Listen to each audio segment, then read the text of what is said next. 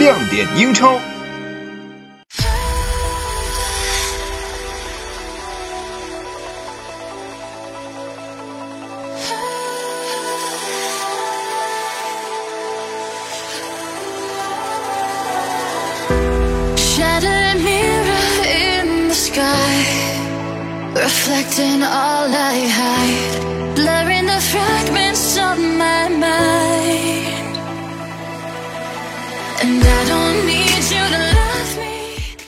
这里是亮点英超，在周一又跟大家见面了啊！上周的比赛踢完之后呢，证实了阿亮当时的一个预测。周六晚啊，阿森纳输给利物浦之后呢，阿亮在微博里面说了，反正啊，这布莱顿是赢不了球，那么就算曼城和热刺都赢了。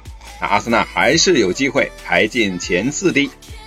结果呢，阿亮说对了三分之二啊，布莱顿是真的没有赢啊，阿森纳呢也真的排进了前四啊，没想到呢还是第三名，哎因为啊这个热刺输了球了，所以啊这比赛才进行到第三轮，难道就因为下一轮是德比，北伦敦双雄就开始放烟雾弹了吗？不就是一场普通的比赛吗？至于吗？说实话，阿森纳是肯定赢不了利物浦的。一个是争冠球队，一个是争四球队，本来就不在一个档次上面。赛前呢，阿亮就说了，阿森纳就少输当赢吧。上个赛季呢，在安菲尔德输了个一比五，而这个赛季呢，只丢了三个球。啊，从比分上来看呢，仿佛是有所进步的，但实际上，阿森纳依旧没有缩短和利物浦的差距。埃梅里呢，在这场比赛中排出的四三幺二的阵型呢，实际效果确实是让人费解。是，呃，你可以理解啊，在一场高光比赛的这样的一个表现之后呢，埃梅里希望塞瓦略斯能够出任前腰，这样呢，他可以通过自己的拿球控球呢，给前场的奥巴梅扬还有佩佩制造更多的机会。但实际上呢，塞瓦略斯并没有料到利物浦的这种高强度的逼抢到底是怎么一回事儿。啊，始终呢，整场比赛呢也没能适应对方对他的这种紧逼，还有他呢这个拿不球拿不到球的状况。在禁区呢一次这个解围当中呢，还差一点交出了乌龙助攻。这一招错了之后呢，后面就不好弄了。塞瓦列斯呃，身后是三名中场，扎卡、贡多齐以及威洛克，他们三个人呢收的都太靠里了，四个人的菱形中场相互之间的距离非常近。呃，以至于呢，我想，包括克洛普啊，包括利物浦的其他队员都会感到惊讶。人家会想啊，这全欧洲啊都在害怕，都在想着怎么防我们利物浦的两个助攻型的边后卫。哎，这倒好，你阿森纳呢，呃，简直就给了这个罗伯逊还有呃阿诺德两个人开了两条绿色的快车道了，让他们啊前面身前有巨大的空当，可以不断的冲起来。所以呢，我们就会看到啊，在上半场的比赛当中呢，像贡多齐、像威洛克两名原来本来是中场、中路的球员啊，要疲于奔命的要去补边儿，要去给边后卫补空当。这一补呢，中间呢又空出来了，只剩扎卡一个人应付对方压上来两名中场，甚至有时候还有中后卫啊。那么当利物浦来到中间的时候，这两个边呢，呃，又是成为了走廊。所以呢，就在这种拉锯之中呢，啊，上半场呢就变成了利物浦。两个边后卫疯狂助攻、疯狂传中的一堂训练课了啊！阿森纳虽然在前三十三十多分钟、四十分钟左右这个阵地战的防守啊，并没有失手，但最终呢，还是被马蒂普通过一个角球给砸进一个球去啊！上半场零比一落后，整个上半场呢，在场面上呈现出来的就是说，利物浦的疯狂逼抢。让阿森纳的后卫在后场倒脚，根本出不来球啊！前场也就无从就是说控球组织进攻了。那利物浦呢，全场施压，呃，几乎在上半场呢是主导了整个比赛。其实他们有可能又会早早进球的啊，只不过呢是运气可能稍微差了一点。而整个上半场利物浦的这种逼抢啊，也让阿亮意识到啊，在整个英超联盟呢，目前呢似乎也只有呃利物浦，包括曼城这两家。可以做到如此的一种逼抢，并且呢，可以贯穿于呃几乎全场的这样的一种逼抢，而且效果是如此的好，如此的有效率。枪手根本无法组织起有效的进攻，啊，别说进攻了，就连拿球都非常困难啊，拿得住吗？这都非常困难。上半场呢，其实阿森纳呢也有亮点啊，比如说奥巴梅扬那记挑射啊，抓住了阿德里安的失误，但是很可惜没有能够命中啊。佩佩的反击呢，呃，则是让枪迷率先看到了进球的希望，但是呢，佩佩在最后呢明显脚软了。这倒好啊，大家都是从里尔来的，很多球迷在看比赛的时候啊，微信上面跟阿亮聊说，哎呀，你说这个。佩佩也是里尔来的，那么上一个里尔来的是谁呢？热维尼奥。哎呀，不会吧啊？希望不会啊，当然也不会。我觉得佩佩呢，未来从边路啊移向中路，会是一个顶级中锋啊，会相当猛。那说到佩佩啊，就要说到防他的范戴克了。那一次反击也是 VR 为了确定到底有没有犯规的角球，所以利物浦的两名中后卫的呃，这个范戴克是留在了禁区内。打出来之后呢，没想到失误被佩佩抓住了反击机会，那是唯一一次范戴克不在后场防守的时候，这也是枪手呢呃除了托雷拉的进球之外最好的一次得分机会。然后呢，在上半场呢有过一次对决啊，佩佩呃挑球算是过掉了范戴克。这可是荷兰大闸在一年多了吧啊，第一次被过掉，梅西都没做到，对吧？呃，其他时候呢，我个人的感觉呢，还是佩佩呢被范戴克的威名所震慑住了啊，呃，没有多少敢去尝试单挑啊，当然机会也不多了，呃，后面呢就算拼速度，有时候呢也发现啊，这个高大的荷兰中卫呢一点都不慢，干脆也别拼了。所以这场比赛呢，再次的证明非常残酷的一个事实，就是范戴克真的是无法被击败的。那像这样的好后卫，真的到现在呢，打着灯笼都找不着了。呃，反观阿森纳这边，上一场踢的还算不错的大卫·鲁伊斯，哎，又来了，送了个点球，对吧？拉了萨萨拉赫，然后呢，又是冒失的上抢，萨拉赫失败啊，让对手直接单刀破门。算了吧。这些都是拉维大卫路易斯的常规操作啊！这场比赛从积极的角度上来讲呢，阿森纳虽然输球了，但是呢只是输两个球啊，没有出现惨案。本轮结束之后呢，还能够排在第三啊，结果来说呢就还 OK 吧。呃，下一场比赛就是德比了，争取拿下吧。然后呢，咱们来说说啊这个烟雾弹的事儿啊，毕竟这只是调侃，对吧？阿森纳德比之前输了球，哎，热刺也输球了。热刺打纽卡这场球呢，阿亮是看了半场。热刺现在的问题就是几个想要卖掉的球员啊，他们还没有真正的完成转会操作，加上伤病呢，这些呢都极大的影响了波胖的排兵布阵。啊，这场比赛开始之前呢，恩东贝莱在训练当中拉伤了大腿，无法出战。阿里也是在伤病名单里面。然后呢，这个万亚马呢是准备要转会了，对吧？呃，埃里克森到底转不转会？反正是不想续约了，不想续约就肯定要转会，所以呢，他是被放在了替补席，对吧？那本来要说让孙兴民休息的，最后呢还是得首发了。所以现在呢，热刺面临的是一个比较烦躁的问题，因为队中像埃里克森这样的核心，呃。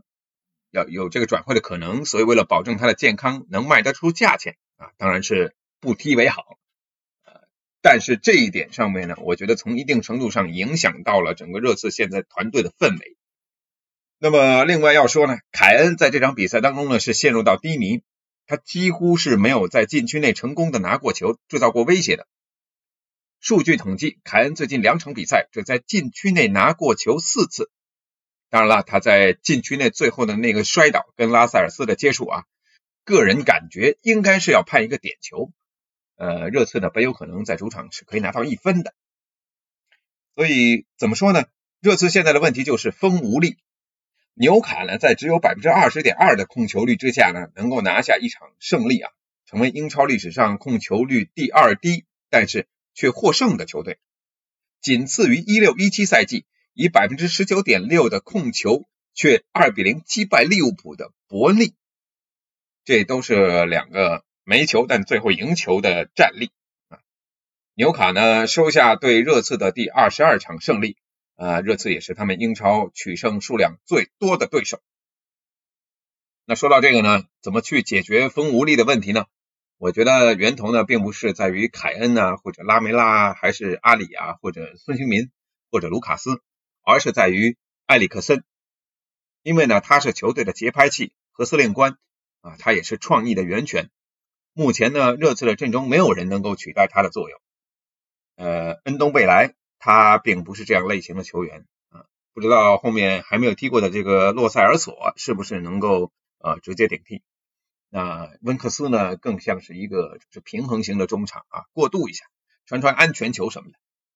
呃，下一场就是北伦敦德比了，这一场比赛可是事关胜利三分还有面子的事情啊。我想波胖可以搏一把，如果埃里克森还没走的话，可以让他首发。所以呢，任何比赛呢，打出统治级别的场面，然后最后拿下三分，这可以说是每个球队的终极梦想。说真的啊。呃，在家里自己一个人看曼城比赛的话，给我的感觉就是，作为中立球迷，真的很有可能是会睡着的。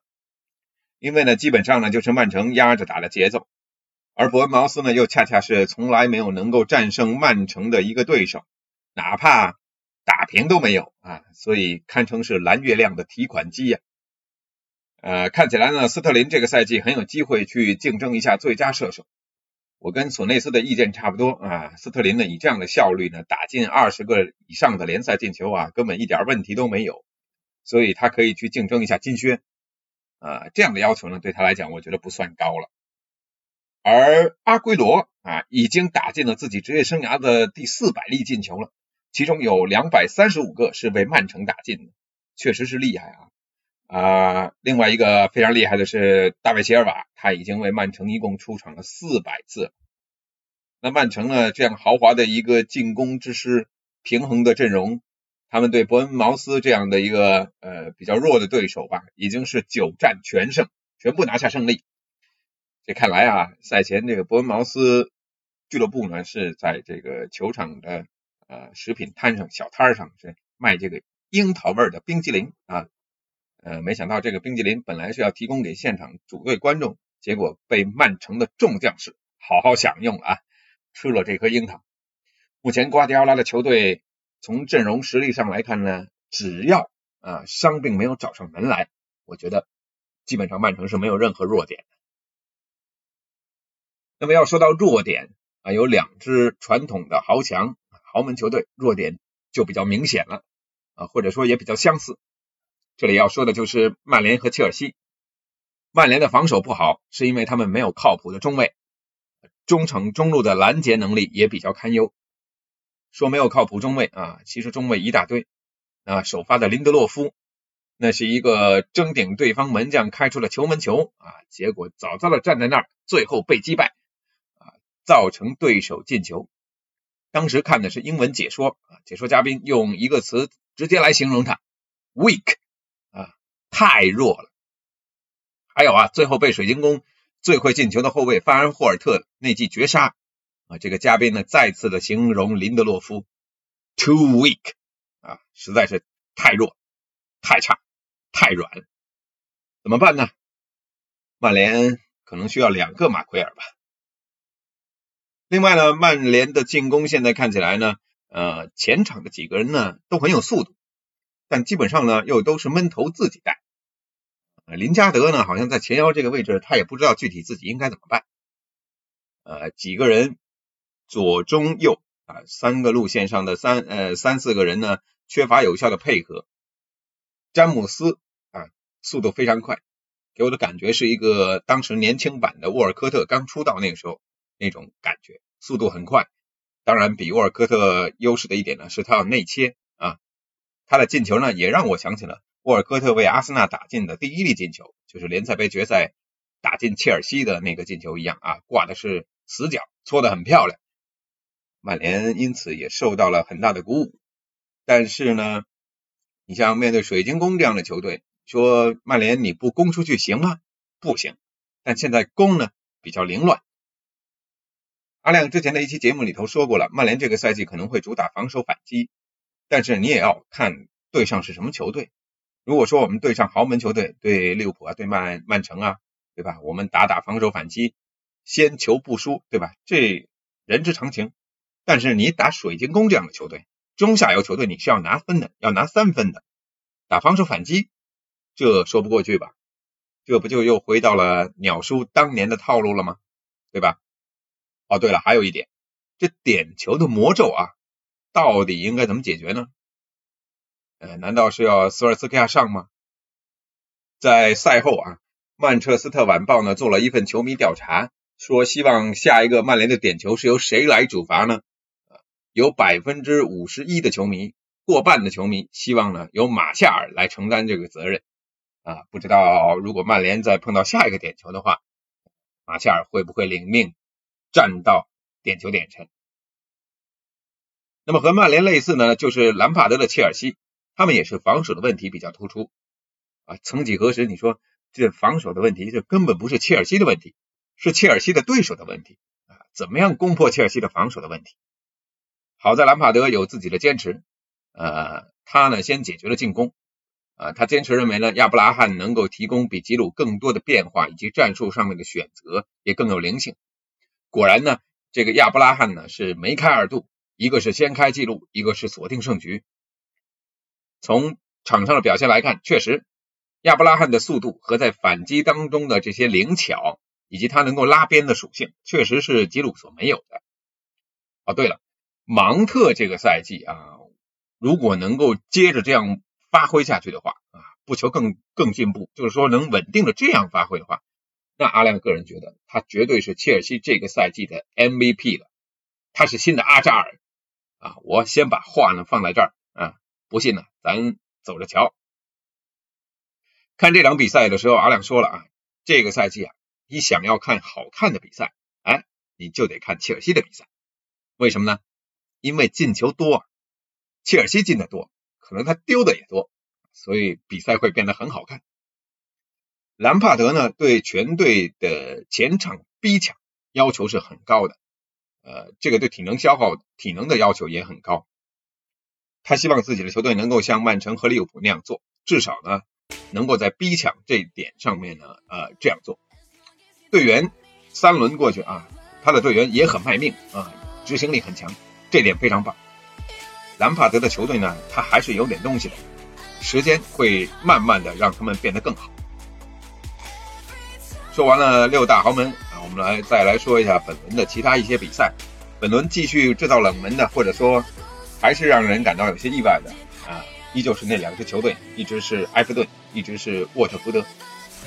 埃弗顿依旧是那个问题，他们头重脚轻啊，但现在呢，进攻似乎也不是那么灵了。而沃特福德呢，上个赛季他是开季的一个四连胜啊，还赢过热刺，对吧？